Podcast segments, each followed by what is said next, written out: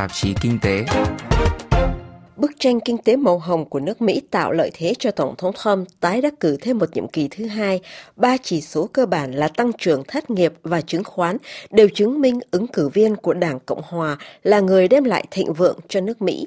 Trên bàn cờ thương mại, hiệp định đình chiến với Bắc Kinh đủ để cho phép chính quyền Trump thừa thắng xông lên mở thêm những mặt trận mới.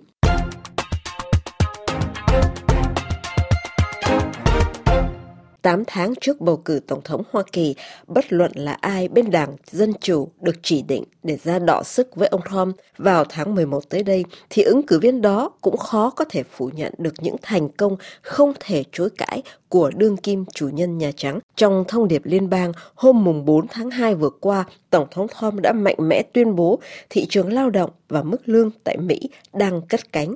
Sự thật chỉ đúng 50% bởi vì tỷ lệ thất nghiệp ở Mỹ đang rơi xuống mức thấp nhất từ 50 năm qua, chỉ có 3,5% những người trong tuổi lao động không có việc làm. Theo các thống kê chính thức, từ năm 2017, chính quyền Trump đã tạo ra thêm được 583.000 việc làm cho người lao động Mỹ. Ngay cả tỷ lệ thất nghiệp của người Mỹ gốc Latin và châu Phi cũng đã giảm mạnh so với thời Barack Obama. Tuy nhiên, từ khi ông Trump lên cầm quyền, mức lương trung bình ở Mỹ tăng có 2,9%, tức là tăng ở nhịp độ tương đương so với dưới thời người tiền nhiệm. Không thể nói là mức lương ở Mỹ đã tăng vọt. Nhìn đến chỉ số tăng trưởng thì nền kinh tế số một toàn cầu đang trải qua một chu kỳ tăng trưởng dài hiếm có. GDP của Mỹ đều đặn tăng trong 11 năm vừa qua, năm 2019 tổng sản phẩm nội địa tăng 2,3% bất chấp tác động dây chuyền từ cuộc đọ sức thương mại với Trung Quốc. Thành quả đó có được là nhờ mức tiêu thụ rất vững chắc của các hộ gia đình ở Mỹ, thị trường địa ốc cũng đã cất cánh, giá nhà đất quay trở lại với thời kỳ tiền khủng hoảng subprime 2007. Trên thị trường chứng khoán, giới tài chính thực sự tin tưởng vào chính sách của nhà tỷ phú Donald Trump, chỉ số Dow Jones hay Nasdaq đều đặn đi từ kỷ lục này đến kỷ lục khác. Vậy, những thành quả đó do đâu mà có? Phải chăng là bức tranh kinh tế tươi sáng này có được là nhờ biện pháp giảm thuế cho doanh nghiệp và tư nhân mà chính quyền Trump đã tung ra ngay từ năm đầu nhiệm kỳ? Cây bút xã luận của thời báo Kinh tế Pháp Alternative Economic, ông Guillaume Duval chú ý đến chính sách kinh tế khá lập dị của đương kim chủ nhân Nhà Trắng.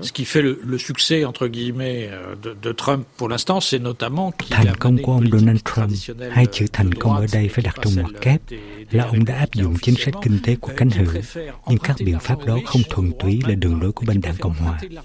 Donald Trump mượn tiền của những người giàu có để phát triển kinh tế, thay vì bắt những người này phải đóng thuế. Đồng thời, ông chủ trương tăng các khoản chi tiêu để mặc cho thâm hụt ngân sách của chính quyền liên bang cứ tăng dần. Bộ chi của chính quyền Mỹ hiện nay tương đương với gần 7% GDP. Trước mắt, liều thuốc này có hiệu quả vì lãi suất ngân hàng ở Mỹ hiện đang rất thấp. Nhưng về lâu dài, đây là một biện pháp nguy hiểm vì núi nợ của Hoa Kỳ vốn đã lớn sẽ còn được thổi phồng lên thêm nữa. Trả lời trên đài truyền hình France 24, Denis Jacquet, một doanh nhân Pháp hoạt động nhiều năm tại Mỹ và cũng là sáng lập viên của phong trào mang tên Day One, chuyên quan sát về tác động của công nghệ mới đối với đời sống con người, đã nhấn mạnh đến những hiệu quả nhờ biện pháp giảm thuế cho doanh nghiệp và tư nhân mà Tổng thống Trump đã ban hành ngay từ năm đầu khi ông vừa bước vào Nhà Trắng. C'est vrai que l'impact des réductions fiscales. Quả thực thành tích có được là nhờ các biện pháp thuế khóa. Ở đây có nhiều khía cạnh của cùng một vấn đề. Các phương tiện truyền thông đưa ra những nhận định trái ngược nhau. Đài truyền hình Fox News thì không còn nghi ngờ gì nữa. Toàn cảnh kinh tế tươi sáng ngày hôm nay là công lao của Donald Trump. Ngược lại, đài truyền hình CNN thận trọng hơn và luôn đưa ra các bằng chứng để phân biệt đúng sai về những lời tuyên bố của nguyên thủ Mỹ. Tuy nhiên, có những chỉ số không thể chối cãi, thí dụ như từ khi ông Donald Trump bước vào Nhà Trắng đã có 66.000 nhà máy được mở cửa và từ đó đến nay đã có khoảng từ 6 đến 7 triệu người tìm được việc làm. Trên cả hai con số này, ngay cả bên đảng Dân Chủ đối lập cũng không thể phủ nhận. Ngoài ra, tất cả đều đồng ý rằng biện pháp giảm thuế của chính quyền liên bang báo trước những biện pháp khác nhằm bảo vệ nền kinh tế của Hoa Kỳ. Tuy nhiên, nếu nhìn vào cuộc đọ sức thương mại Mỹ-Trung, thực ra thỏa thuận Washington mới đạt được với Bắc Kinh chỉ mang tính tượng trưng để Donald Trump chứng minh với cử tri rằng ông mới là người bảo vệ quyền lợi của nước Mỹ. Bên cạnh ba chỉ số vừa nêu thì cũng có một thực tế khác kém tươi sáng hơn, đó là chỉ số bất bình đẳng trong xã hội Mỹ ngày càng lộ rõ.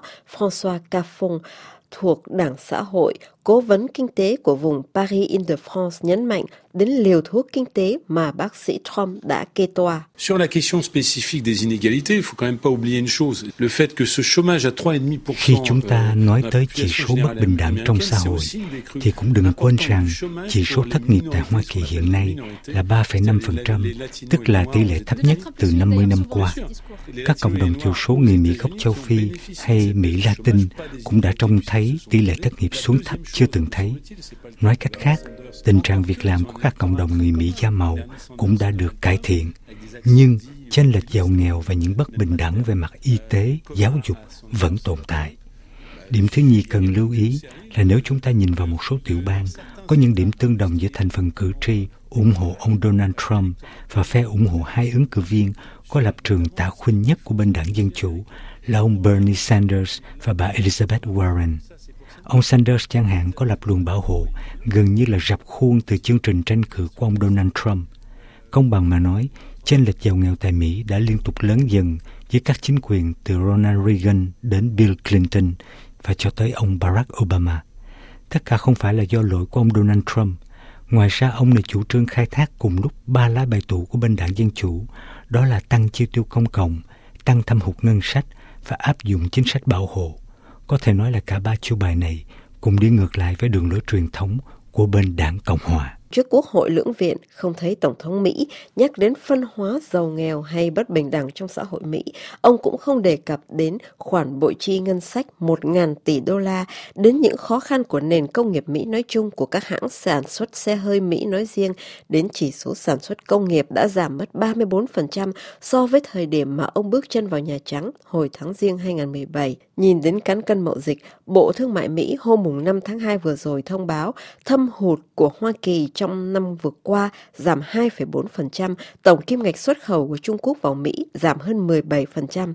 Các chuyên gia Mỹ coi đây là dấu hiệu báo trước tăng trưởng tại Hoa Kỳ đang bị hụt hơi, nhưng đối với Nhà Trắng thì đó lại là bằng chứng rõ rệt nhất cho thấy Washington đã thắng Bắc Kinh trong cuộc chiến thương mại. Bước kế tiếp, chính quyền Trump nhắm tới Liên hiệp châu Âu. Thật vậy, thâm hụt mậu dịch của Mỹ với châu Âu trong năm qua đã tăng thêm gần 50 tỷ đô la. Điều này khiến Tổng thống Trump không hài lòng một chút nào.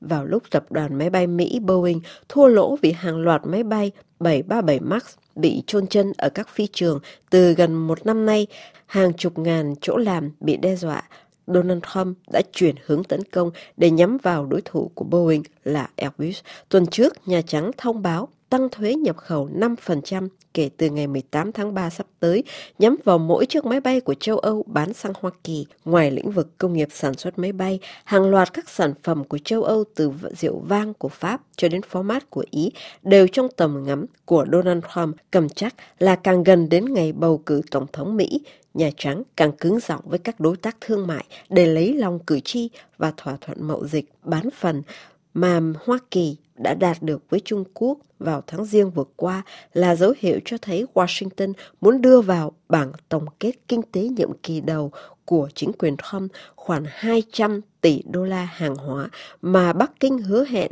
sẽ mua thêm vào trong hai năm sắp tới.